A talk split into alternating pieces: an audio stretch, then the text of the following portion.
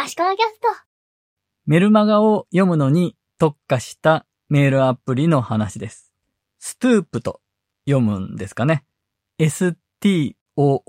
です。アプリのストアで Stoop だと探しきれないと思うので、 Stoop スペース Inbox で検索するといいと思います。 Substack というニュースレターを発行できるサービスが今海外で人気のようです。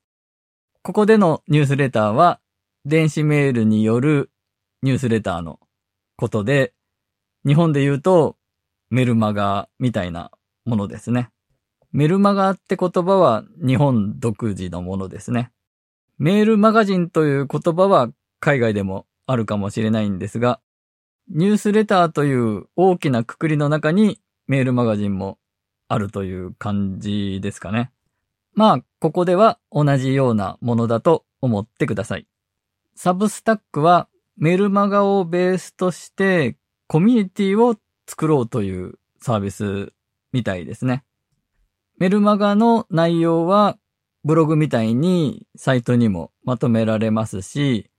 ポッドキャストの配信もできるらしいですね。ポッドキャスト、ゴリゴキャストのゴリゴさんが今、サブスタックに注目しているみたいで、ポッドキャストも配信できるとかいう話もゴリゴさんのポッドキャストで聞きました。で、ゴリゴキャストでニュースレターをサブスタックで発行すると知って、これを機に私はメルマガを読むアプリ、 Stoop を試してみようと思ったんですね。 Stoop は iPhone、Android のアプリで使い始めるときになんとかアットマークストゥープインボックス .com のメールアドレスを作ります。そのメールアドレスでメルマガを購読すれば、ストゥープのアプリ上で読めるということですね。自分が情報収集するためのメルマガをストゥープに集めておけば、自分専用のニュースアプリのようにストゥープ上でまとめて読めるということですね。操作方法はすごくシンプルで、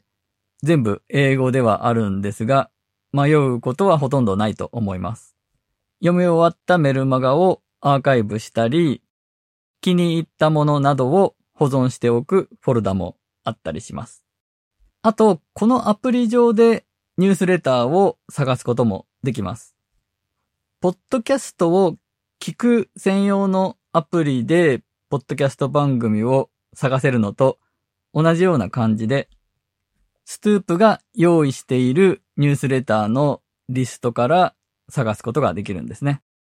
カテゴリー別に見たり、検索したりできます。登録されてるニュースレターは英語のものばかりですね。日本語でいくつか検索してみたんですけども、今のところ何も引っかかったことはないです。ここに自分のニュースレターを載せたいという人は、フォームで申請できるようになっているので、日本語のニュースレターもぜひ誰か登録してみてほしいですね。メルマガを発行している側としては、ユーザーが普段読んでいるメールボックスに自分のメルマガを届けられるから、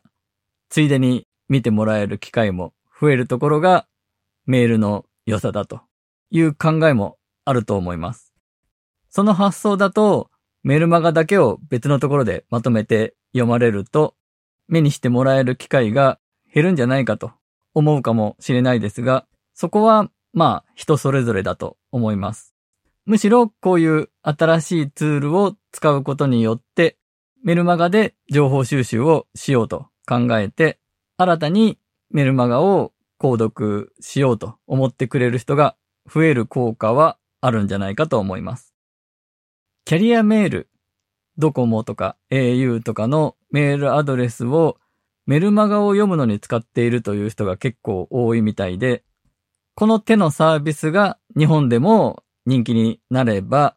キャリアメールをもう使わなくていいやと思う人がより増えるということにもつながるかなと思ったりします。なお、残念ながら今のところストゥープには